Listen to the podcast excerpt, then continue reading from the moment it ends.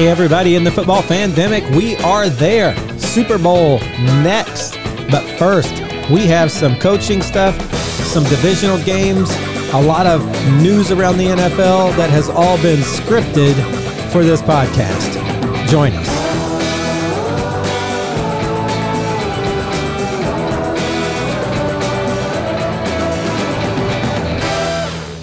Hey guys, did you see what I did there? I said we have all this news that has been scripted because this week, um, I believe it was Arian Foster, running back for the Houston Texans, who was famously a vegan and a late round pick, I believe, sixth round pick, who uh, did really well.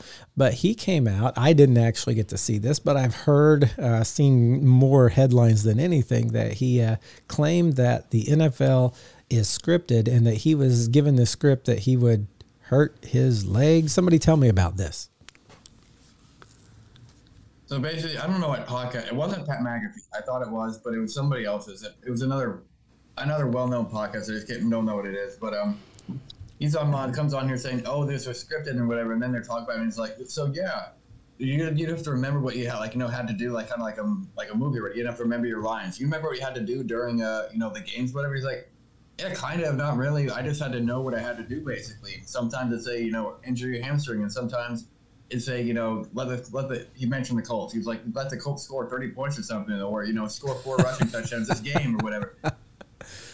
And at the end of it, he, at, at the first beginning, it was like he sounded serious about it. Then the end, it was kind of more joking. I can't remember what they said, but it seemed more like a joke than a real thing. Well, I heard that a lot of people began ripping him on social media, laughing at Yeah. his uh, uh, claims and, and exertions. But uh, Yeah, I'm just going to point out, Josh. I know you're looking for a long-term career. I think an NFL scriptwriter might be your fastest I way might- to might- a Washington might. Super Bowl.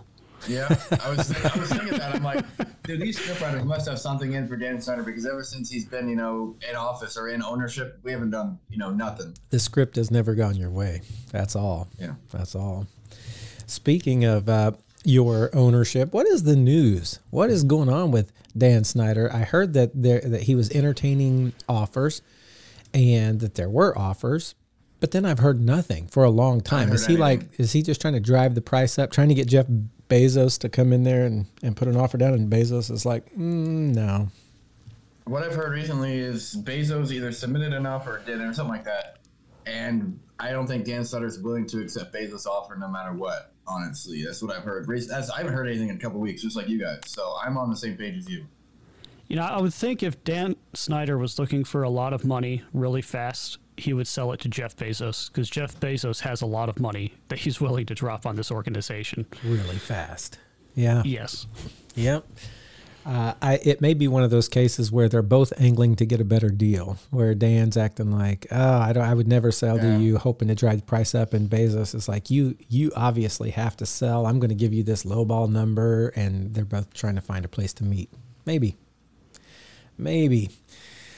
Uh, I tell you what, uh, ownership aside, there's a lot going on right now in front offices around the league. Uh, we've had some head coaches finally start to be hired. You know, we had five teams at the end of this year. Uh, was it three that kind of got rid of their coach midseason and then two after the season or the other way around? And uh, all Yeah. five of those teams looking for head coaches were kind of in a, a waiting pattern. But then this week, things started to happen. Tell us about that, Josh. Who started this ball game? Well, right here we have um, Mike LaFleur, who Brandon knows pretty well. Well, Mike LaFleur is OC. Let's go head coach first. Yeah, let's okay. let's start with those. Um, Who was the first one to hire? Panthers hired uh, Frank Reich like right after he started talking about it last week, like That's an hour right. after. An hour after we were off of the air, we get this announcement. Frank Reich is now a Panther. So uh, he landed on his feet. I'm glad for Frank. I was I liked Mm-hmm. Frank, as you know. Uh, I've been my fantasy team has been the Reich stuff that will change now. I am not going to be the Reich stuff rooting for the Panthers. That's just not going to happen. Uh, so I'm I'm happy for Frank Reich. Um, I don't know how well he'll do there. We'll we'll see. Uh, I liked him as a person a lot. Sometimes I was wondering at his call play calling. Sometimes I I thought, oh, maybe maybe I just don't understand. Uh, we'll have to see how that goes. But Frank Reich was the first, the first domino to fall. Uh, he wasn't the one everybody was waiting on, though. There were a couple no. others that were more sought after. I, I, know that Denver was looking both at DeMeco Ryans and Jim Harbaugh, and they flew out. Even though Jim said, "I'm going back to Michigan. I am not going to be doing NFL," they still flew out and had another all-day conversation with him uh, just before they ended up making a totally different move because DeMeco Ryans kind of started this whole cascade, and he went where? Jim Harbaugh went back to Michigan, and Sean Payton was traded from. No, traded, no, start with DeMeco. DeMeco. Oh yeah, DeMeco Ryans came after San Francisco last. DeMeco Ryans was hired by the Texans as their head coach on Tuesday. So he chose. He was the one that started this whole domino effect. Uh, he was being pursued both by the Broncos and by the Texans and by some other teams, but he chose to go to the Texans where he played for several years. Right? That's yep. was that where yep. he was drafted? Mm-hmm. way back in 2006, something like that. Uh, he went back there, and uh, when he did that, Denver, like almost immediately, had an announcement of their own because they got together with, and you were getting ready to say this, Josh. Yep. Uh, they got together with Sean Payton or the, and the Saints technically, but they uh-huh. traded the Saints trade or I guess traded him, and the Broncos hired him to um, the Broncos for a 23, 2023 first round pick. So the Broncos don't, don't have any capital in the draft anymore because Russell Wilson and Sean Payton. And then a 2024 second round pick for Sean Payton and a third round pick. So uh, we had those two. Let's quickly uh, name the other coach. There was a, see, Frank Reich. Oh, that's it. There are still two teams out Arizona and Colts, still undecided, still doing interviews. Uh, let's talk about these three, though. Let's talk about like who we thought did a good job and and just what we thought of each one. Let's start with the the easy one, Frank Reich. I don't think I really had any feelings about this. I it wasn't like um, Frank Reich was like in my mind it wasn't like he was the sought after got to have this guy, but no. the Panthers but went like with it. him. I like it. And I mean, I would have rather had them have no, not have them, but I mean, I would have been fine if they, as a Panthers fan, if I was a Panthers fan, I would have been fine with him keeping uh, the guy, the interim guy, Steve Wilks, because he they were like one and six or two and seven or whatever, and he almost led them to division. So I mean, at least he was in the running. I he deserves another spot somewhere, but he's not there anymore because you know he got passed up, so he's just kind of mutually parted ways. But I like Frank Reich's probably position on this one. So Frank Reich, easily an offensive guy, you know, back in his playing days, you know in the NFL quarterback, and then with the Colts and Eagles, always been an offensive guy. If they can get a like a a valuable quarterback or like you know consistent quarterback play, I feel like they could be dangerous with Frank Reich if he does the right moves. He did say something in his uh, press conference about like it was hard to really get going when we had so many different quarterbacks. That wasn't the exact language, but mm-hmm. something along those lines. And he, he's right, man. He dealt with you know Andrew Luck, who then retired, Philip Rivers and Jacoby Brissett and Matt Carson Ryan Wentz. and Carson Wentz, and just uh, kind of a constant changing. It is hard to get something rolling. So yeah, Brandon, you look like you have something to say about that. Well, uh, I mean, Frank Reich has historical impact with Carolina as well. Yeah, that's that's where he played. He scored their first ever touchdown, first like the franchise's ever. touchdown, and so I I felt like the hiring was based more off of the historical value of it from the Panthers' perspective, or yeah. it had more of a more of a weight in their decision yeah, there was some significance there. Mm-hmm. And you know when uh, when Josh said, "Oh yeah, he was a, he was an offensive coach," for a minute I had to think, "Oh yeah, he was an offensive coach." Uh, granted, I'm going to give him the fact that our quarterback was constantly changing, but our offense has not been our strong suit in the Frank Reich era after yeah. Andrew Luck. Uh, our defense has been stronger. And so, like, for a moment, I forgot that he was an offensive minded coach. That'll come back when we begin to talk about who I want for the Colts. We'll come back. I was, you, I was about to ask you that. Yeah. Uh, so let's we'll save that. Later. We'll save that for the end. Let's move on then to uh, the DeMeco Ryans decision. So he went to Texas. What do you guys think about DeMeco Ryans in his future as a head coach? What do you think about his future now that he's with the Texans? What do you think will or can happen? I'll tell you one person that was very excited for this, and it was very public on Twitter. J.J. Watt. Yes, he was. Because they they played together and then he posted that he was super excited for this franchise to have DeMeco Ryans now representing them as their head coach. And he got a lot of hate about it from Arizona. Yeah, and he Arizona, even posted, he's like, hey, uh, I can still love Arizona, but like have feelings for a city that meant a lot to me and a franchise that meant a lot to me and all that yeah, stuff. The dude's retired. What does it matter? Right. Yeah, and he was the second team. He wasn't there nearly as long as he was in Houston. Mm-hmm. But I mean, I get it. Uh, people still get after Peyton for like all of his love for Denver. Uh, yeah. When uh, you know he went there and he won a Super Bowl with Denver, but you know we still feel like you should have some loyalty toward Indy. Yeah. I like the move, honestly. I mean, I only the only thing I, see wrong with this is they need to figure out their offense to succeed. You know what I mean? Like they have they don't they have uncertain quarterback, which they'll probably answer in the with the second pick or the first pick, whatever they do. Um, they have to build an offensive around whoever the quarterback is and whatever the offense they have because DeMeco Ryans, you know, we've already said just like Frank Reich was a, was a, linebacker, was has a defensive mindset he's not gonna. I don't think he's gonna pull that Shanahan, you know, that Shanahan coaching Shanahan offense back with him because he because he's a defensive guy. So he's gonna have to find his own system and have it work around with these all these players where it's gonna be hard because he's a defensive guy to get the offense rolling unless he has somebody else doing that for him. You know what I mean? Yeah, I don't think he's going to be calling plays. I, I would highly doubt he's calling the offensive plays. I think they get a pretty solid OC in there to do that for him. I think that's the big question. Who is going to be his offensive coordinator. That's something we'll keep our eye on because we haven't heard yet. Uh, you're right. He did he did great defensive stuff with the 49ers. Constantly changing guys, guys being hurt, and he never once blinked, man. That that defense stayed strong. So that's gonna bode well. But we've got the number one or not the number one, the number two, because um, Lovie Smith made sure of that uh, the number two overall pick in the draft, and uh, they're going to get a quarterback. Um, and we'll be debating that, I'm sure, for a month or so after the Super Bowl's over, uh, just who will be the first quarterback off the board and who will get what player. But uh, they're going to get a quarterback, probably one they really like. Uh, they've got other draft picks uh, that's not the only draft pick they have. They have a, lot of draft capital from the, the trades that have happened in the past uh, and they're going to have new coaching stuff. So there's going to be some expectations, but everyone will still give them the benefit of the doubt for some growing pains. Uh, I think it's going to be a good situation for DeMeco Ryans. Let's hope because so, the Texans haven't had like a lot of coaches that have lasted a long time. So Brandon mentioned a offensive coordinator. They're not actually not. I just looked it up because they're not bringing somebody new in. They have um, Pep Hamilton as offensive coordinator, which uh, Matt, you probably know a lot about. 2013, 20, 2013 2015 offensive coordinator in the, the height, uh, I guess the prime of Andrew Luck. He was Stanford guy. Yes. Uh, OC, I think, with Andrew Luck. Made sense for him to come with Andrew Luck.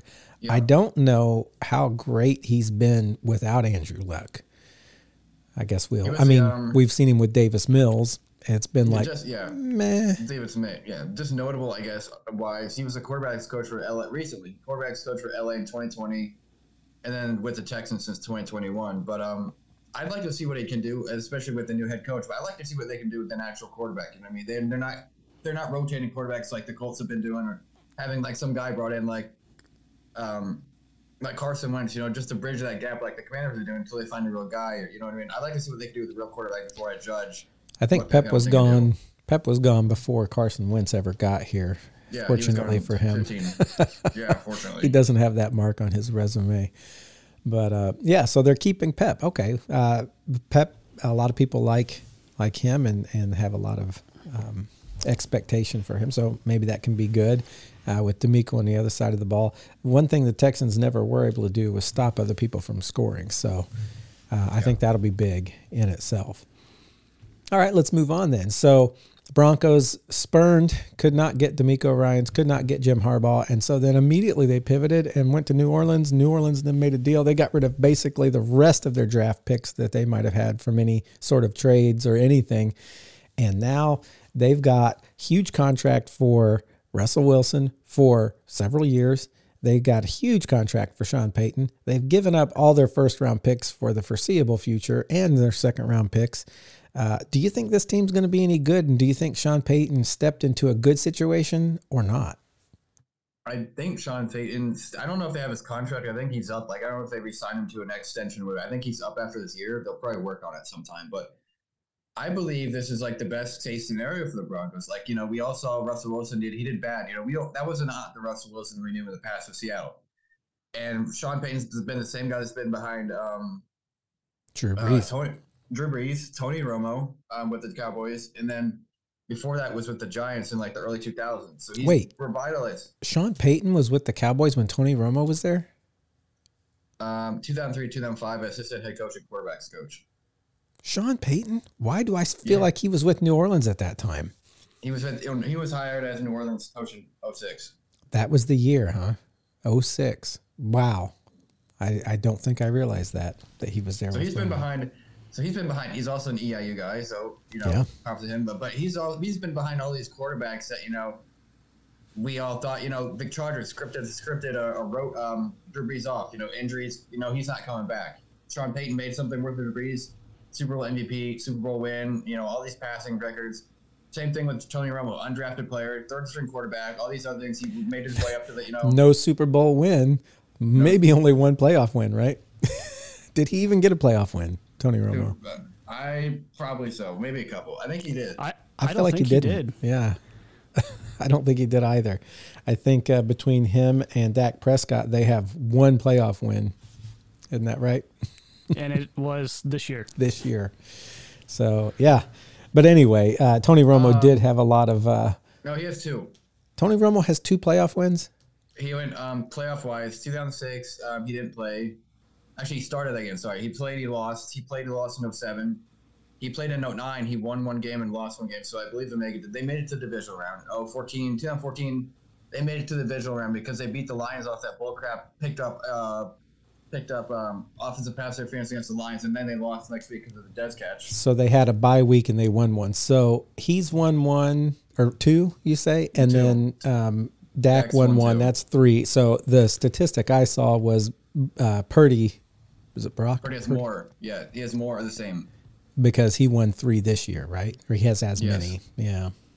Or, yeah. Crazy.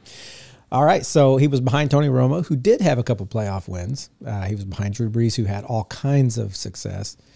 And uh, I think this is a good move. I mean, I don't think, I don't think in any world you should actually trade that much for a coach. You know, 2020, a first and a second, and then you get a third back. But I think the Broncos are in desperation mode where they just like, all right, you know, we we already gave it all this up for Russell Wilson. We have it for the next like five or six years or whatever it is you know, we're not gonna not gonna lose Russell Wilson. We're not gonna you know lose you know give away his contract because we can. Nobody's wanting to take it, so let's just try to make him better. You know what I mean? Here's here's the deal that I foresee. Depending on how the Super Bowl match out comes this year, if the Eagles win, we're going to see teams throwing stuff away left and right, all over the place, doing this all in mentality. You can argue that's what the uh, Buccaneers did when Tom Brady came to town, they went all in. You can Rams. argue the next year the Rams did that. They went all in. Mm-hmm. They had nothing. The Eagles win this year. They went all in this past offseason and they won the Super Bowl. Every team is going to go into this all in mentality and throw everything away.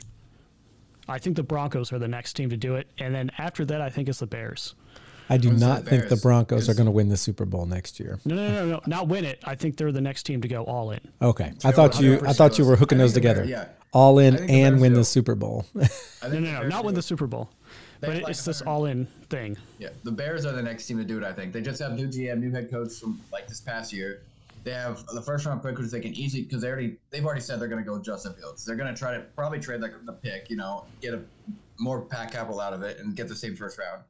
And they have like 150 million in cap space. There's no way they're not going all in.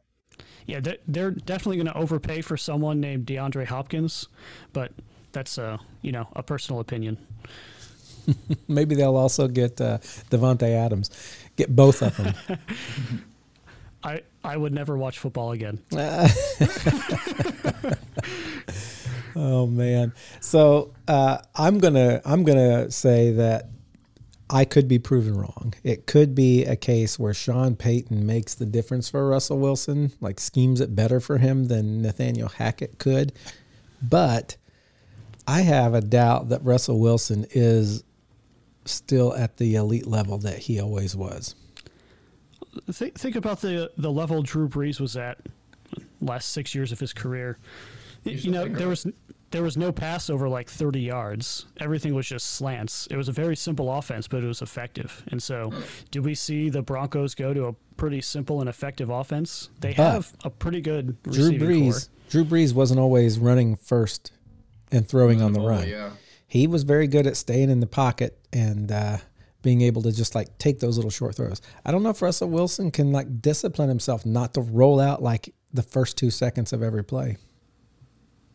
But I really, it's possible. But if someone can whip him into shape, I think Sean Payton's that guy. Yeah, True. me too. What I really love to see is is um, John Elway and then the Walmart guy, the owner of the Broncos now, I guess. Um, mm-hmm. You know, at the press conference, and then Russell Wilson standing there, and it's like reintroducing our new head coach, and Russell Wilson's doing it, and Sean Payton walks up, and they're all together, both of them together. Russell Wilson and Sean Payton's like Broncos country. Let's ride. That's all I want to see. That's all. You have low expectations, my friend. low desires in life. All I want to see. the high point of their season. Yeah, that's right. and it would be maybe.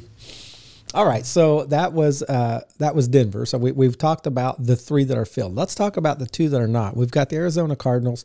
I still have no clue who is the front runner for them, and then there's the Colts. I have no clue who's the front runner for them, although I have definite opinions. Uh, I uh, th- there's a guy I like that I I don't want to go to the Colts. Hey, uh, Rich Bisaccia, which uh, I, I, think mm. that's probably a guy Matthew would favor because he's a he's a very much old school for the player kind of coach, and he did relatively well in his short stint as interim head coach in Vegas as well. Is he Green the uh, signed him. the old guy? The guy, yeah, yeah. He, he's the Packers special teams coordinator right now. Yeah, no, I don't want to see him go to the Colts either. Yeah, I, I want to see him stay in Green Bay, uh, but he's he's got a sec. He had a second interview with the Colts. He's on their short list. I mean, when you talk about Green Bay special teams, it's a mixed bag.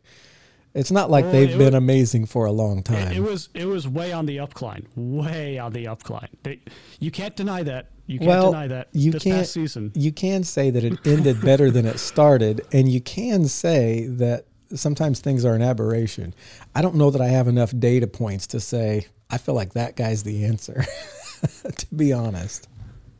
I like I like him as a coach a lot, and I do not want to see him leave Green Bay. And that is very much a shared statement. You can have Joe Barry as your head coach. I will gladly give you. I Joe also Barry. do not want Joe Barry.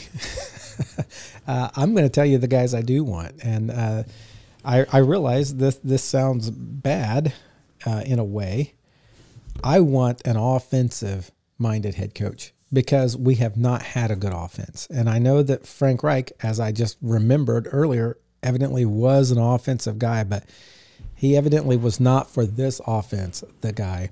And so I look at um, Shane from Philadelphia. What's his last name? Shane Steichen. Steichen.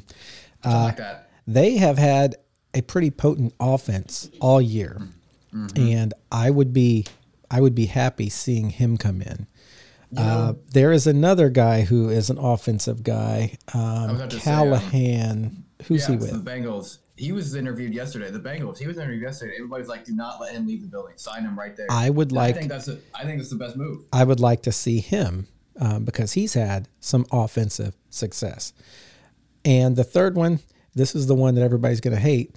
Maybe Jeff Saturday and I know that he mm. lost seven games. I'm not I'm not sold. I'm not saying I want want Jeff Saturday, but I'm saying above all these defensive head coaches, I feel like with Gus Bradley there, which we may or may not have, I feel like we, our defense has been good. What we haven't had is an offense. And Jeff Saturday hasn't really proven to me that he can run the offense, but also I agree. I think he coming in the middle of the year, he was more hobbled than even you know the Panthers guy um, who didn't lose yeah. his offensive coordinator and play caller and had mm-hmm. nobody on the offensive side of the ball doing anything. Uh, I would like to I would like to see one of those three. Uh, and I, I, was most excited about you know the Philly and the Bengals guys, but Jeff Saturday is still in there for me, and I would not be upset if Jeff Saturday is our coach. Now, halfway through the year, if we're one and seven, you might hear a different tune out of me, and I'm not going to like lie and say that that would never happen. but uh, there's also part of me that maybe it's the hometown love I just can't get over. Maybe it's his personality. I really like his kind of, you know, where Frank would always kind of on his press conferences, if you guys watch, he'd always be like, Uh, we got to go back and look at the tape. I'm not sure. You know, that's on me. And it was always just so calm and always the same kind. Of, uh, Jeff Saturday was like, man, that's unacceptable. That can't be. We've got to change some things. And it was just like this, just the attitude uh, that I was looking for. I really feel where, like you were saying, I, I wouldn't open like as a non-Colts fan, but as a you know as a person wanting someone to succeed, I wouldn't mind seeing Saturday, you know, go back because I feel like recently with you know offensive coordinators and defensive coordinators coming in, you know, calling their own plays, you know what I mean, and or whatever. Where the head coaches is, I feel like head coaches nowadays, a lot of them are just player guys. You know what I mean? Trying to you know make, motivate the players and you know make a game game personnel for the offensive corners Where the offensive corners they just call the plays and they handle that stuff. You know what I mean? And I feel like Jeff Saturday fits that perfect head coach role. The players coach, you know, going in and motivating the players and you know, giving the play calling duties to the offensive coordinator, whoever he whoever did. He needs somebody better than Parks Frazier, exactly. who took over. Exactly. Uh, just kind of like everybody in the building who was asked turned it down except Parks Frazier. uh, nothing against Parks. He did a great job of like trying to come into something he wasn't ready for, just like Jeff Saturday did. But I think they need to get somebody in there for an offensive coordinator who is able yeah. to like put together plays better. If you put like an quote unquote all star, you know, someone like someone with veteran experience, that offensive coordinator in that position for the Colts, and you put Jeff Saturday back as head coach, I think that team can actually, you know, and they get a quarterback that can, you know, not work rotating quarterbacks. If they get a quarterback in an offensive line, I think that team can actually get excel because they have the defense, they have Pittman, they have Taylor. They just need that those two pieces, and then you know those two coaches, and they're I think they're rolling. Yeah, I think the big issue in the NFL today is no one is patient. And so Jeff Saturday's short stint was not Jeff Saturday's culture in Indianapolis. Right. That was Frank Reich's culture with Jeff Saturday running it. Mm-hmm. And so everyone's going to view it as out, outside of the, you know, Matthew's mind is it was a massive failure, but he was trying to operate something that wasn't his. And so I want to see what it looks like giving him full reign for a season and see how it works out. And if at the end of the season you're, you know, first overall pick in the draft because you sucked, yeah, move on from that because it obviously did not work. But give, give him the time and let him build something and show him what you can do. Teams move on way too fast when they don't give people the mm-hmm. proper resources that they need. Yeah, and there's a lot of Indy fans who are just dead set against Saturday. Um, so it's not just people outside of this organization, but uh, I hope. Here's the thing: uh, if, on the other hand, like this Shane Steichen or however you say his last name, or uh, Callahan from um, Cincinnati, uh, if either one of them like are great, I would hate to miss our chance just because we want to stick with Saturday. But I also want to give Saturday the chance. So I'm kind of I would be pleased with any of those three as a hire. Uh, what I hope doesn't happen is that we go with a defensive coach and we end up being the most boring, dead offense again for like the hundredth year in a row since Andrew Luck retired. Or a special teams coach from Green Bay. I would also hate to see that. I also would hate to see that. I'd be happy for you, but I would hate to see it. Yeah, I mean, we uh, we also interviewed our special teams, Bubba Ventrone, um, yep. and I don't. He's a good guy, you know. he's a, he's a good guy, coach. but I don't want him necessarily as our head coach. I don't think. I want him to stay as our special teams coach. So, anyway, so uh, let's flip over to the Arizona Cardinals. We haven't said anything about them. What the heck is going to happen there? What should happen there? Do we have any idea?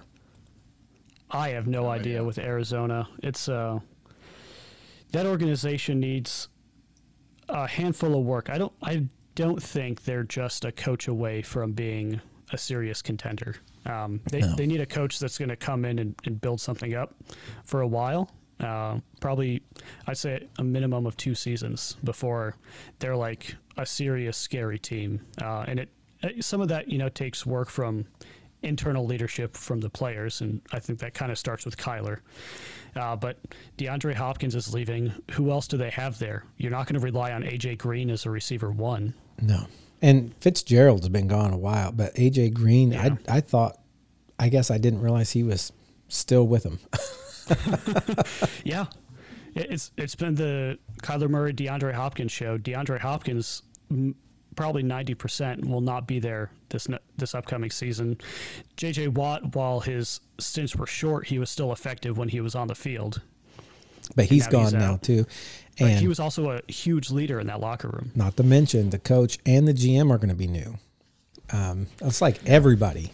I guess they're probably going to have different coordinators depending on who their coach and GM mm-hmm. bring in. It's just going to be, it's going to be a new year for them, which can look for excitement coming. But you're right. I don't think they're just like a piece or two away. I think they're mm-hmm. in total rebuild.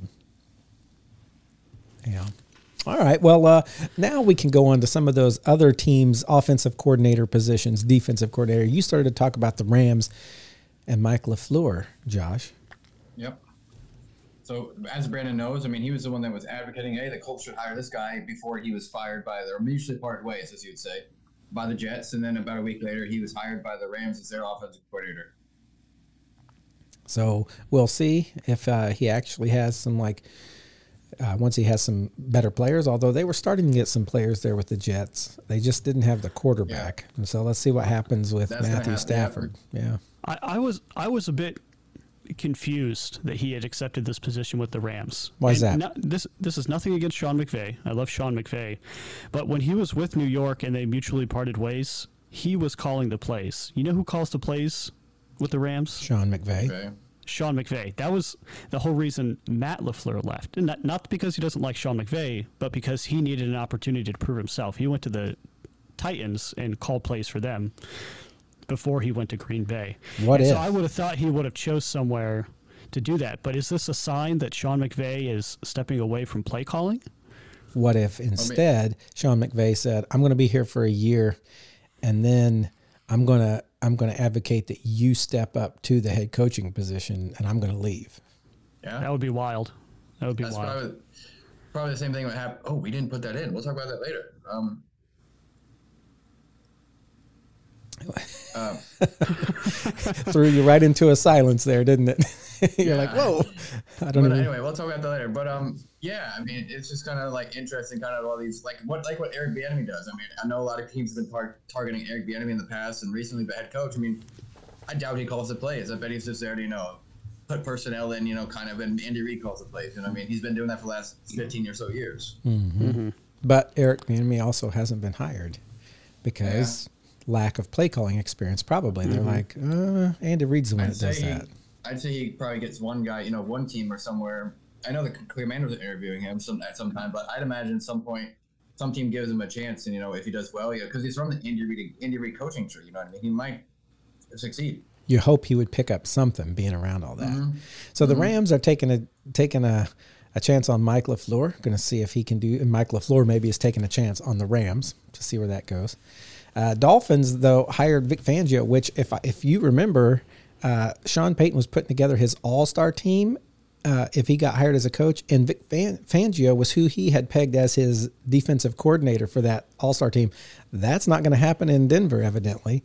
So he is with uh, the Dolphins. Did that happen before or after the Sean Payton deal? I think before. I thought so too. But here's what happens. Here's here's what happens. Now that the Broncos are going all in, they trade a fourth round pick for Vic Fangio, bring him over. yeah. Oh my! It sounds like something that the Broncos would do. But as far as we know, Vic Fangio is going to be in Miami, uh, working with the Dolphins, trying to help them stop the Bills every year there in the East, and I guess maybe the Patriots. I don't. I think the mm-hmm. Jets now they have some pieces, but they're. I think they're still questioning what is our quarterback, and uh, I think until they get that figured out, it's like the Colts. You can have like lots of good pieces, and it's just not adding up to a team, right? Yeah. Uh, Panthers. We talked about hired Frank Reich. Cowboys and Kellen Moore parted ways, right? So he was their offensive coordinator. That mutually part ways thing happened, but then he was immediately signed by the Chargers, right? It, it was what yeah. a six minute difference. Someone had said. I'd say an hour. Yes. About an hour. So yeah, it was. I've been, I've been something like you know I'm not I'm gonna I'm not gonna take positions. I'm just gonna leave, and then lies to the whole Cowboys organization as some sort of like I don't know one more I don't know one more parting gift or whatever. And he's like, all right, the Chargers want me. I'm gonna take it. Makes they you wonder. if the I Cowboys like something was lined up, going to make you wonder if the Cowboys file a tampering charge here uh, before long. Maybe does that ha- does it, that apply to coaches? It does, right? That's Well, yeah. is it in is it in the script? That's the question. That the question. Is, it, is the question. We have to ask Arian Foster if that was in the script. Well, he, he doesn't get scripts anymore. We gotta we gotta talk to this current regime. uh, the current regime, Jimmy G, who uh, was the starter, I think, at the beginning of this year, if we can remember all the way back to the beginning of the regular season. Trey Lance was the starter. Yeah, yeah right.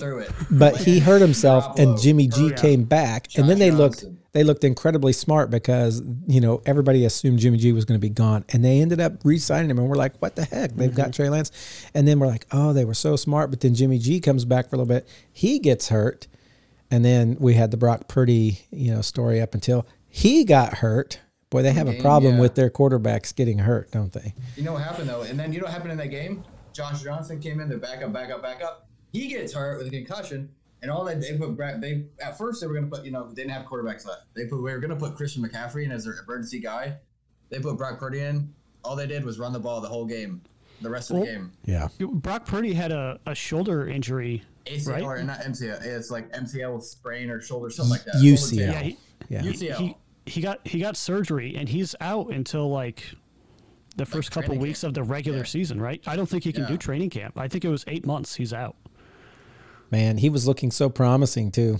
What a way to end on an injury. You would they, like to have they, seen him be healthy and like win that game. They had announced that he was going to be their starting quarterback come the regular season. Yeah. Like and that's, now that's some serious stuff right there. now Trey Lance gets another shot at life, right? Yeah. he was beginning and, to look like big trade injured. bait. Yeah. yeah. And so I, I think uh, I mean, Jimmy G is definitely out of San Francisco. I think the debate yeah. is Trey Lance or Brock Purdy, depending on how Brock Purdy comes, or depending how the script says Brock Purdy comes back from this injury. So yeah. I want to I want to chat about this really quick. What teams? And I, I, I'm going to exclude the Colts from this because Matthew doesn't want to talk about it. So, no, no Colts talk here what teams are looking for a quarterback that Jimmy Garoppolo could fit in? You know, I was thinking about this too. And well, Raiders gone. So let's say the rod that Rodgers goes to the Jets, just like Brett Favre did. You know, the whole Packer saga is going to continue. Yeah, um, the script. Yep. Yep. Um, I think Jimmy Garoppolo goes to the Raiders, and if not, I believe. I mean, there's been talks with the Commanders, like not with him, but with Commanders, like but how is our guy been telling offensive commanders, how is our how is our guy for next year? I think that they sign him like, kind of like if Heidi does not come back, I think they sign him at like a like a not a veteran minimum, but a low deal, not like a starting quarterback deal. You know, like five ten million, whatever. Wait, so who are you talking about here? Carr or Garoppolo? Garoppolo. Okay. Garoppolo. I say I think if he doesn't go to the Raiders, Garoppolo does not go to the Raiders. I think that the Commanders have a chance. I think they should look at signing him to a veteran minimum deal, or you know, five ten million dollars as a veteran presence backup in case Howell gets injured or to you know to mentor Howie. You know what I mean? It may cost you more than a vet minimum. There may end up being one of those old fashioned bidding wars where somehow mm-hmm. this guy who's been hurt so much becomes really popular and everybody wants him except the Colts. Right. I, I think I I think this is my prediction. He will be a Raider. You and think this, Raider this also? Is, okay. Th- this is why same reason I thought Tom Brady was going to be a Raider, is Josh McDaniels has this very specific, very difficult offensive system for just a regular quarterback to come into. Carson Wentz, I think, would absolutely flop. Justin Fields, absolutely flop. Uh, anyone from the NFC North not named Aaron Rodgers would absolutely flop as, as a quarterback in that system. But that's where he got drafted, was right. into this system. It was the first NFL system he understood. And when Tom Brady was, uh, you know, suspended for so long for uh, one of his million cheating ways, who came in and won every single game and looked really, really good in that system? Jimmy Garoppolo. Mm-hmm. I think he went six and 0, six consecutive weeks of winning. Like that's uh I mean that's not a small detail to pass up. I totally forgot about the Josh McDaniels connection. Yeah. Yeah, it, it the Raiders have to be looking for not just a guy that can play football, but a guy that is at the highest level intel- of intelligence at the quarterback position. Jimmy Garoppolo is a smart guy. Aaron Rodgers is a smart guy. Tom Brady is a smart guy. Like that is undeniable. Three of the smartest players at that so position. You don't think Aaron Rodgers will end up with the Raiders? Uh, that's still my top pick for Aaron. I, I think that's where th- he ultimately ends up. But assuming that that doesn't go that way, I think Jimmy Garoppolo, perfect for that position. But if Aaron goes there, I think the Jets pick him up. Robert Saleh, Jimmy Garoppolo worked closely together in San Francisco. They like each other. That's, well, uh, there is a, a team for him as well. There is a team called the Panthers that do not really have their answer at quarterback, and they don't have a high draft pick. I could see them making a push for somebody, and David Tepper is not afraid to spend money. Now, I don't know what their cap stuff looks like, um, mm-hmm. but uh, it makes me wonder if uh, you know Carr could end up there or Garoppolo. Perhaps Aaron Rodgers. I just don't see Aaron Rodgers in Carolina for some reason. Just doesn't. I, I, I think. Uh, I mean, it's been it's been mentioned a few times. You know, Packers are kind of gathering what the trade market for Rodgers would look like, and I don't really think they're looking within the NFC. Right, that would be the thing. Because there is a there is not a no trade clause in his contract. The Packers can, can say, "All right, get out of here. We're sending you wherever we want." And they would probably now it depends on what kind of relationship they want to keep with this mm-hmm. guy who's been yeah, but they would probably want to send him to a not good team, right? They, they would they would want to send him somewhere where Aaron feels like he could be playing at his MVP level. But that team is not within the NFC, which is why we look at these teams that are realistically just a quarterback away. I think the Raiders might might just be that quarterback away. They have a, a solid defense, a solid receiving core. Josh Jacobs proved himself as one of the best running backs in football this season, and their offensive line is fairly decent. They're not top yeah. of the line, they're not bottom of the line, but they're right there in the middle. You bring Rodgers in, put some investment into that offensive line, and I, I think you have a a pretty solid team right there. Think about this. Uh, Deshaun Watson came back for part of the year this year we would hope he would improve with his team next year. And then you have Burrow, Josh Allen, possibly Aaron Rodgers, uh, Patrick Mahomes. These AFC the quarterbacks, yeah. these A, just AFC. I mean, you look at yeah. the AFC quarterbacks, and it would be like crazy. Uh, and then you got you know Trevor Lawrence uh, on the rise, and mm-hmm. Uh, some. It's it's just uh, nuts how last year we thought the AFC was so stacked, and uh, that could continue. Could mm-hmm. continue. Yeah. Well, let's uh, let's talk about um, if, if, Jimmy G is not back next year. Do we think Trey Lance is going to get that nod to start, and then Purdy comes in, or do we think Trey Lance will take it? Yeah, I, I think a lot of it I mean, both of them were injured. It, a lot of it depends on how both of them return from their injuries. Mm-hmm. And so, if both of them, let's assume nothing goes wrong. We know sometimes things go wrong. Let's assume nothing goes wrong with their injuries. I think they give the nod to Brock Purdy, and they kind of gather what the and kind of gather what the the market would look like before Week Eight for Trey Lance, because you know there's going to be some some teams out there that aren't really sold on their quarterback. This goes again with that idea that the NFL is not patient and they just want success right away. And if they don't get it, bring in the next person. You don't take time to develop that person. You don't take time to show that, let that person show what they can do. You just move on from them and say, all right, let's just bring in the next guy. This other guy is dead to us. And so I think they, kind of depending on how these two gentlemen come back from injury, I think they gather that trade market value. I don't know where he would go. It also depends on this this draft that's here. But I think they start the season with him. Wait a couple weeks for Brock Purdy to come back in. I think it was like week three or week four when he's projected right now, and you know that can that can become shorter, that can become longer. It all all depends on how everything goes. Um, but just just see what you get and uh, and, and go from there. But we have seen this 49ers organization is immensely patient when it comes to getting rid of a quarterback and getting the right value or deciding to keep him. And, uh, you know, they gave up a lot for Trey Lance. I can see them being very patient as they decide where he's going to go and what the compensation might be in return if they would let him go. So, or I could see him signing him back on, just like they did with Garoppolo when we all thought it was a foregone conclusion that Garoppolo was gone last year. Uh, we know he's gone this year. Head coach has basically said as much. Shanahan has said, "Yeah, I don't see him in our plans," um, so he's gone. But yeah, if, if I'm if I'm either of those two quarterbacks, I'm very fortunate I'm playing in San Francisco. Oh, yeah. I cannot imagine. Uh, I mean, their defense is stellar, and it has been for yeah. years. The and then, how will, now, how will it be without DeMeco Ryans? Because he was that guy that coordinated all that stuff. Yeah, things could change. J.J. Watt, coach, defensive coordinator. J.J. Watt sounded Jeez, like he might go to the Texans with DeMeco Ryan yep. if asked. Yeah, but uh, I, th- there's a lot of options out there. There's still a lot of really good defensive coordinators out there. I think uh, Brian Flores is still available. Is that correct? Mm-hmm. He's, yeah, he's been gathering he's some with Minnesota, but yeah, he is available. Yeah, he, has been interviewing, but he hasn't yeah. been snatched up yet. Uh, that's a guy that I have a lot of trust in to run a defense. And so if I'm also Brian Flores, I view the San Francisco 49ers with their the DC opening as uh, all right, well, let's go win a Super Bowl.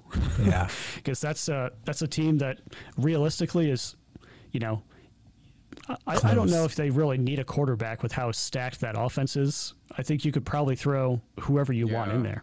That's and, what we were saying last week. And, like and have whole, success. The whole, like, you could put, like they do with Christian McCaffrey. I mean, they made it work with Deebo Samuel at running back, like two last or two years ago, whatever.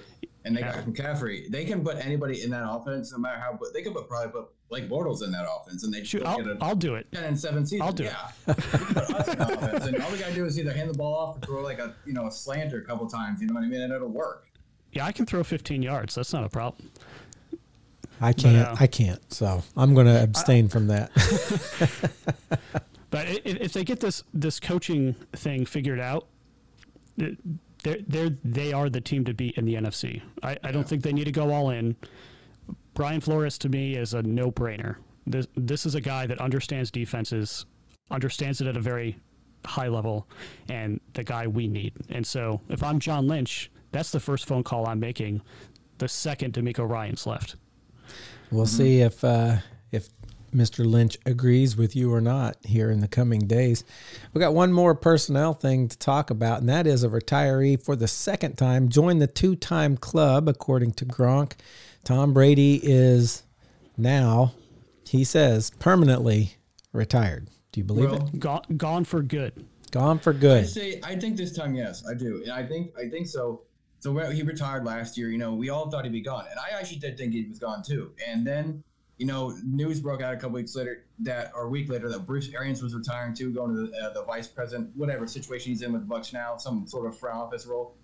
And I think that he talked with Bruce Arians before Bruce Arians retired, and he's like, "All right, I'm retired." Bruce Arians said, "I'm retiring. Todd Bowles is going to come in. You know, we've already been through this. Do you mind coming back for one more season?" and you know just kind of like shaping his offense so that it revolves around Bruce Todd Bowles more than it would without a quarterback. And he was like, "Yeah, I can do that," and that's why I think he came back. Not you know what you know is he lost his marriage. It was a bad decision right, as of now, but at the beginning, you know that's what I think happened. I didn't. I think he planned on staying retired, and then everything happened with Bruce Arians, and he decided to come back to help out the offense.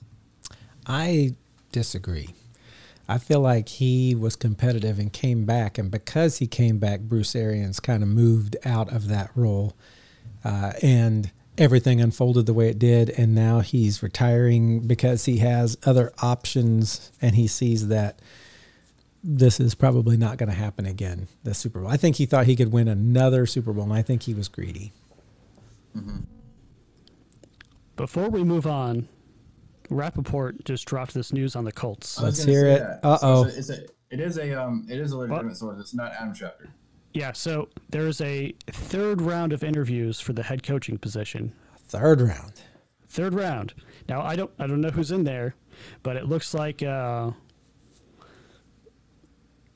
the Lions DC is involved Aaron, in there. Aaron Glenn is involved. Yeah, I was. No, please no.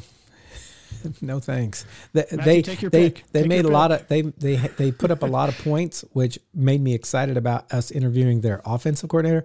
But they also gave up more points in a mm-hmm. lot of games, and I don't want that defensive coordinator yeah, the, as the our head coach. First half of the season, they had the number one offense and the number one worst defense. Yeah. Yep. I don't know why he made the third round. No, please no. Before we move on, just, so we can clip it later, in just case that you're right, what do you, who do you think gets hired as the final head, coach? like final head coach? You know, who who gets hired? I have no idea. I, I told you the three that I'd be good with. And uh, yeah. I think that's as far as I can go. I'd be good with any of those three. I can't say I think this guy or I think that guy.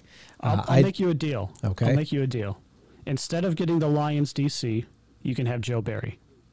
I and already told you no, thank you to Joe Barry. you, are like, you but please, defensive coordinator either. I don't. No, I don't. I don't want any defensive-minded coach. Uh, nothing against defense. I think we have an okay defense. I think we need an offensive-minded coach.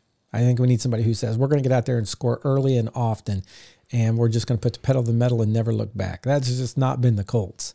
So either late late starts or early starts and then like nothing in the second half and it's just like we need to go all the time. All right. Well, third round for the for the Colts sounds like they're going to take their time and be very thorough. Let's hope they make a good decision, one that I'm happy with. Uh, hey, let's move on to uh, before we move on to looking at last week's games, real quickly. AFL it seems is planning to return in 24. XFL and USFL or something USFL. like that is AIFL, is going is, yeah. is going, going this year. year. So there might be some spring football uh, to get a little bit interested. It's hard to do until they at least have two seasons under their belt because every time yeah. I get excited and then halfway through a season or after one season they close the doors. Well, you can't blame the last time it happened because everybody canceled during COVID. So I mean, you know, they're not they're not the powerhouse the NFL is, so they kind of had to cancel. They didn't have the funds, you know. Right. So I'm excited to see what it does with you know post non non pandemic. Let's hope. I love love having extra football. Hey, let's go back and look at some of the games. Some there were only two. Two games happened this last week. Uh, I want to talk a little bit about them uh, and what we thought about them. Let's start with 49ers and Eagles. This was the one I said personally. Uh, either team could win and I'd be happy. Uh, I, I like Nick Sirianni. Uh, he was a OC for the Colts. He went and uh, he's in Philly, and I like seeing him succeed. Uh, I also like the 49ers and would have loved to see them win. So I was happy either way, but you guys had more definite feelings. I think you both were pulling 49ers, not necessarily for the Eagles. What do you think about this game? I was extremely disappointed. disappointed. Not, not, I mean, not because of the uh, uh, yes, because of the outcome of the game, but not because of the outcome of the game. I I was on the 49ers back this whole postseason like rooting for Brock Purdy. Brock Purdy gets injured, and we we brought this up earlier when we were talking about Jimmy G. Yep. And he was just Jimmy G was on the sideline smiling, knowing he was just making a bunch of money, and that was his last game there. and then they bring in the backups, backups, backup to play. He gets a concussion. He goes out. They're like, "Oh, let's get Christian McCaffrey to play quarterback." And we were texting about this during mm-hmm. the game, and we're like, "This is this is insane. This should not be happening." And then they're like, "Oh, we'll throw Brock Purdy back in there, even though he can't throw." So we're just going to hand the ball off and yeah. hope for the best. And it was not not if I was Kyle Shanahan, I know I have a much more creative playbook I would let Deebo Samuel throw the ball, which we've seen him throw like 60 yard touchdown passes mm. these past couple seasons and not look too bad. And so I would be varying who I'm putting at offense. I'm just going to get as smart as I can with this offense and just play backyard football. Instead, let, it was handoff, handoff, handoff. But yeah, it's, uh, oh my gosh. I, uh, it was so stressful.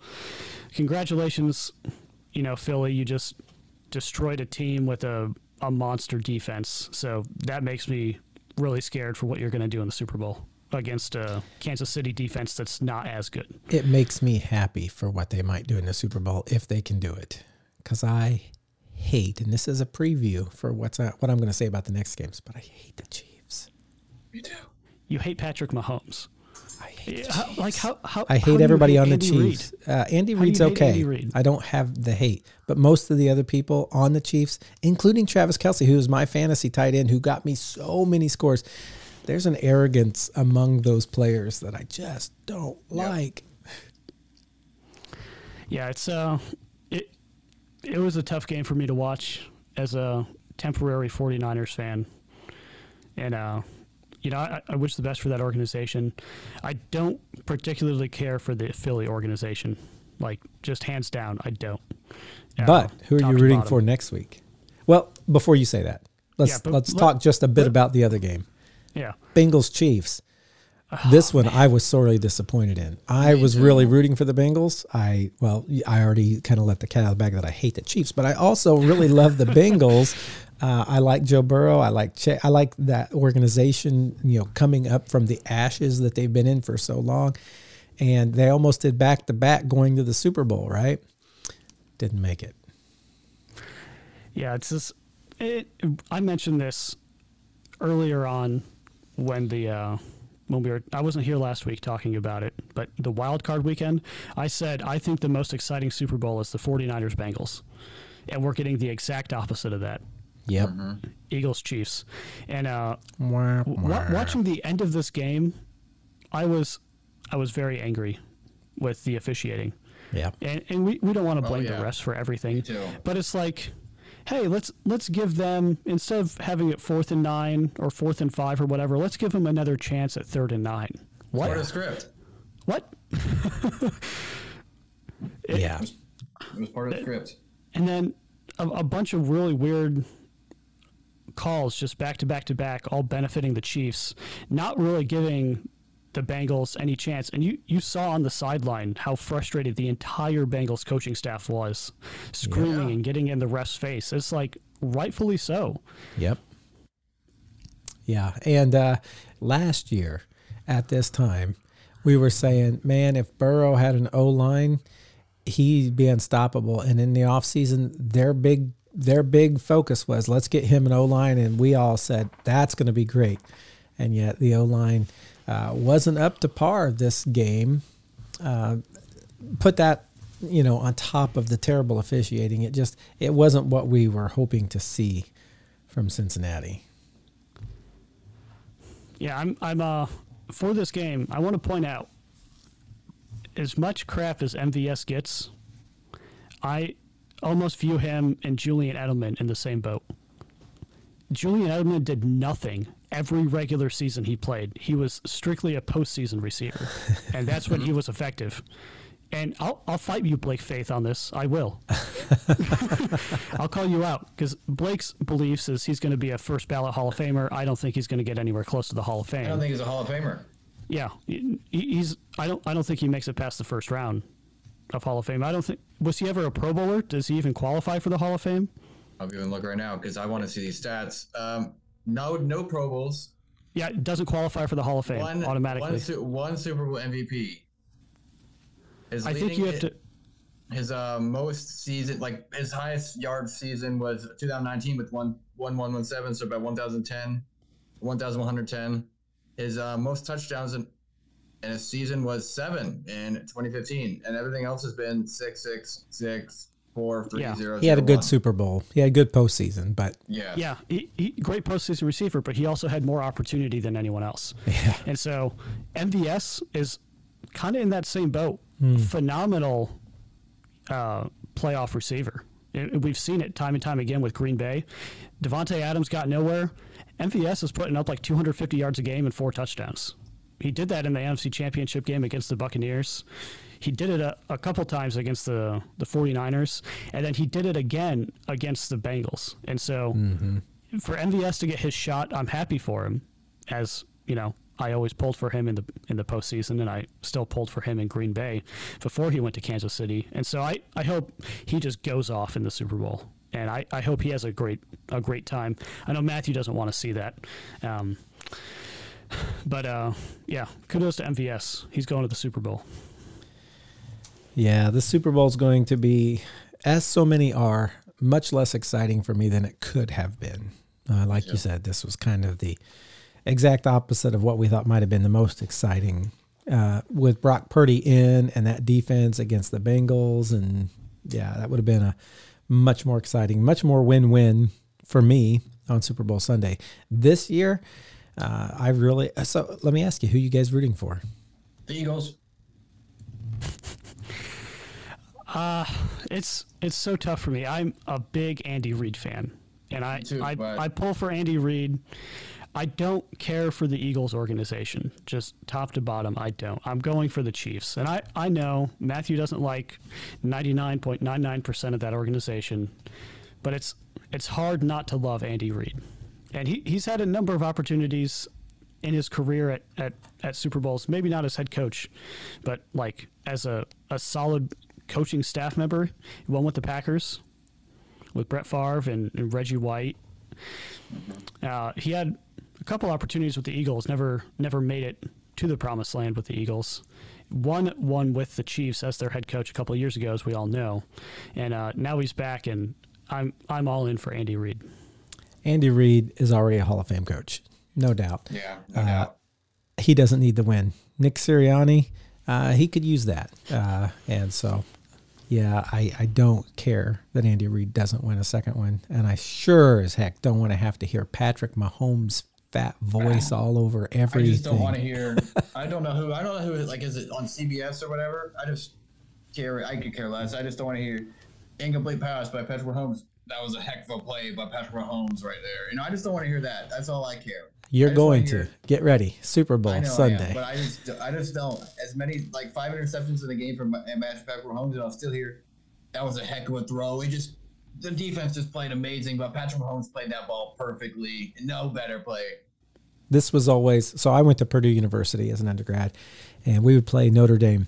We could be stomping their butts, forty something to nothing, and they'd be like, "Man, that Notre Dame team is so good. Look at Notre Dame. Notre Dame this." And you hear nothing about Purdue because you know that's just the way they're programmed. Team, yeah. That's the same thing that happens with the Chiefs. They they just cannot stop talking about Patrick Mahomes and his greatness, even if he's losing. Uh, so if he loses, we'll still have to hear it, but at least we won't have to like hear so much through mm-hmm. the year. So we got we got it divided. We got two for the Eagles. Uh, my son rooting for the Green Eagles. Uh, yes, I told him they were in the Super Bowl, and he's pretty excited. Uh, and then Brandon rooting for the uh, top dogs, the Kansas City Chiefs. Let's see how that uh, works out come Super Bowl Sunday, and uh, we'll see how that that goes. You look like you look like you wanted to say something, Brandon. yeah, well, I'm gonna I'm gonna switch topics. Okay. Uh, and I, I don't want to talk about fully free agency yet. Let's let's get a couple more weeks in, but I do want to talk about one free agent that uh, is a, a, different kind of free agent with Tom Brady. Oh, I thought you were going, going with Aaron Rodgers. Fox, to Fox Broadcasting. And Greg Olsen mentioned that he's very disappointed that Tom Brady is likely getting his spot yeah. in the Fox Broadcasting booth and he's being moved. What are our thoughts on that? I like Greg Olsen. I mean, I don't, I don't care what he's care for what he said. Honestly, I could care that. I like, I, I like Greg Olsen as an I like Greg Olsen as an analyst. I'll be honest. I like it was you know way he says and stuff. You know, he's not like Tony. I'd like Tony Romo still, but I don't like how Tony Romo's like, yeah, I don't know, Jim, that play right there. You know, Greg Olsen just sits it spot on. I don't think I've ever heard Tom Brady analyze plays to know what he's going to be like. Here's here's my perspective. I hate Greg Olsen as an analyst. I every, you guys are like flip flop opposites today. Every letter in hate is capitalized. Every single one. That, with a period at the end. Wow. Like, hate with a period. And it's because the dude can't shut up. Like, I'm trying to sit down and I'm trying to focus on watching the game. And Greg Olsen's still talking about the same play three quarters ago and trying to break it down. Just move on, shut up, let them get set up, and let us watch football. I don't want to hear you talking every time there's silence. Like it's super annoying. You know, the same could be said of Tony Tony Romo and Chris Collinsworth. They both like talk, talk, talk, talk, talk. I know they do. I, I didn't. I just say I didn't dislike them either. Like there, there is no one Brandon likes. Look, but it, I like. I don't mind Tony Romo, but I what I do not like about Tony Romo at all is um when it, like he tries to make it CBS, it's not Nickelodeon. You know how Nickelodeon does sometimes broadcast like the super those games where they make it slime whatever. This is not Nickelodeon. Sometimes Tony Romo will be like, whenever like like for example, Aaron Rodgers this senior was he was like it was delay game. He's like snap the effing ball, and Tony Romo was like. Yeah, you know he's you know what he's saying, guys. You need to be quicker with that. You know he makes it. Oh, you know, kids, you know kids wise. I'm like, this is CBS. This isn't Nickelodeon. yeah, I uh, the, Mike Tirico, like up there, my favorite commentator yeah. by everything he does the olympics football if he hopped into you know european soccer i'd probably start watching that because it's mike tirico but like it, good analysts are so hard and they're just trying to bring in former players and the former players kind of know what they're doing mm-hmm. it's not it's not full in there and uh I, I, I miss the, the good old days. And by that, I mean like 10 years ago before all these players started getting in. And I, I understand Chris Collinsworth was a player. But now you're like, we need everyone's perspective that has played the game of football. And, and I, now we're going to have Tom I, Brady's. I don't like it. And uh, what do you think you're going to think of Tom Brady? What do you think he'll be like? I, I don't think Tom Brady is going to give the defense enough credit. It's the same issue I have with Peyton Manning and Eli. It's like all offense, which is great because it's phenomenal perspective, but there's no defensive perspective. Oh, the offense should have done this. The offense should have done this. Oh, it's never, wow, this corner was excellent and stopped that offensive player on their route. It's never that. I would, uh, if, if they decide to go that route, pair Greg Olsen and JJ Watt in a booth together. Mm-hmm. I, I would just, I, I want a, a difference. It's it's so frustrating to only hear about offensive stuff when defensive players are making all these great moves and doing these great things and they get no credit for it. Okay. Well, that is. But I hate Greg Olsen. That that's the title of this podcast. I think the takeaway hates Greg Olsen. The takeaway from all of this is Brandon hates Greg Olsen. Whenever, whenever we put this on Twitter, I'm going to tag Greg Olsen in this. Do it. tell him to contact me. I will. I will tell him how to fix his commentating.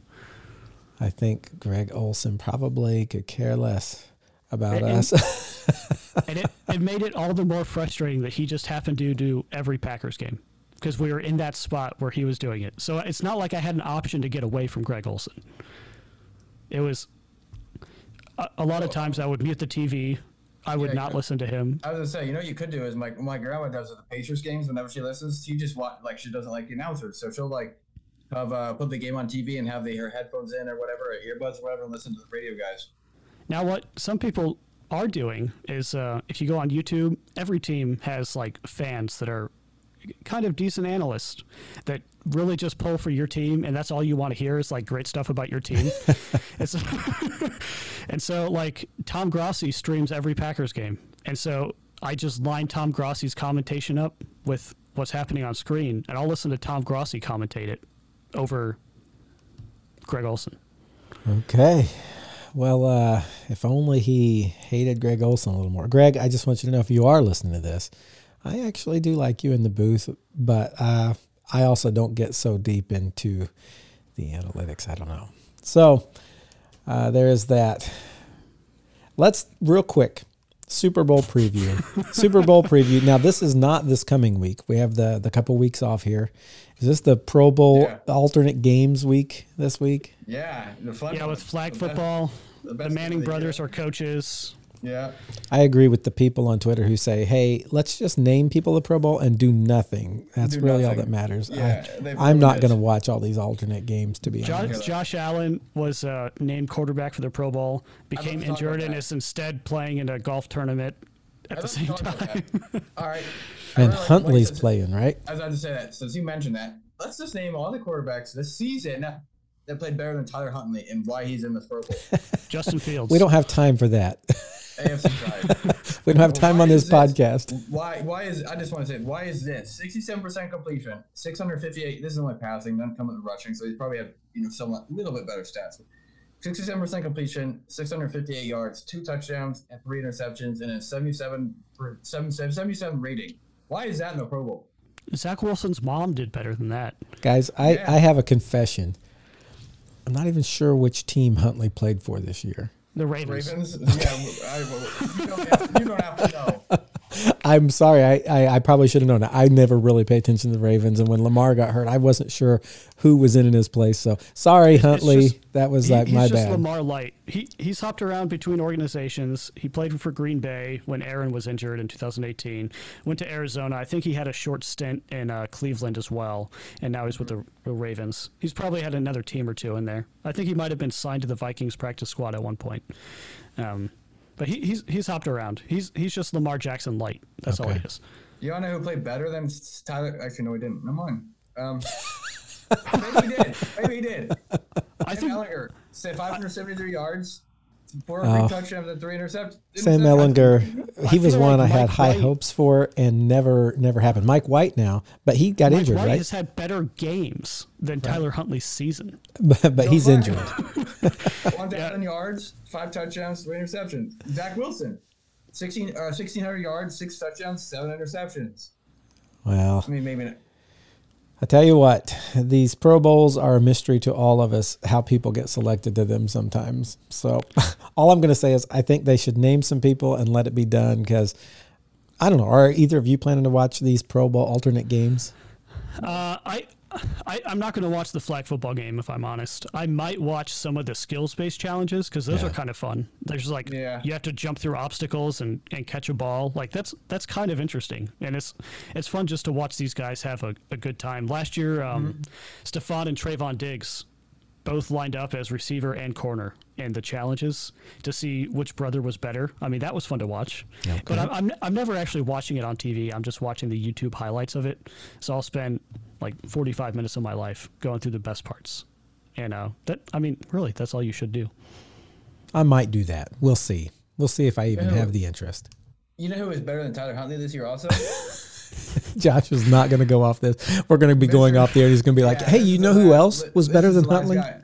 The guy that got flacked so hard this year because he had a, uh, such a bad season. Not the same guys we used to know. Carson Wentz. Oh, Russell Wilson. Russell Wilson's usually in the Pro Bowl. Yeah, 16 touchdowns. He even he even he even had a positive interception touchdown ratio, touchdown interception ratio. yeah, who who are, who are the AFC quarterbacks? J- just out of curiosity, let's not go through the whole list. But Huntley, is Herbert in there? Uh, no, he's out because of injury or something like that. No injury. Um, yeah. Lawrence replaced Mahomes. Huntley placed replaced um, Allen, and then I think um, uh, Huntley replaced uh, Derek Allen. Carr. Derek Carr placed uh, Justin Herbert, I believe. Mm-hmm. Oh no, it is Joe Burrow. Justin Herbert didn't make it. Justin Herbert did. Why is he not there? Yeah, I mean Justin Herbert definitely had a better season than Tyler Huntley. oh, the fun of the Pro Bowl. All right, That's guys. So here's important. here's what yeah. we're going to do to end out today. We're going to give our predictions for the Super Bowl, and then we're gonna we're gonna end on that note. Let's start with Josh today, and then we'll go Brandon, then we'll go me It's tough because it's defense and offense. But um, I predicted a high scoring game for both teams last game, and I got 31 7, or the NFC Championship, got 31 7 and 23 20. So um, I'm gonna, just going to go 28 20 or 28 17. You don't even Eagles. have to do a score. Just, yeah, just I Eagles. Do, I do it on okay. Twitter. Eagles. Okay. All right. I'm, I'm also going to give a score. So Josh okay. and I will go with this. I'm going to go 31 27 Chiefs. Okay. And I am not going to give a score, but I'm going to say that the Eagles, who have been the number one team all year, somehow find a way to continue that and they beat the Chiefs. Um, and not that Patrick Mahomes won't do some crazy stuff and it might come down to a nail biter, but I think Eagles on top. Everybody, we are so glad you came and joined us this week on the Football Fandemic. We got one more game after those Pro Bowls. So we'll see you next week maybe talk a little bit more about that Super Bowl and all that will come with it. Brandon, who'd you say? I hate Greg Olsen.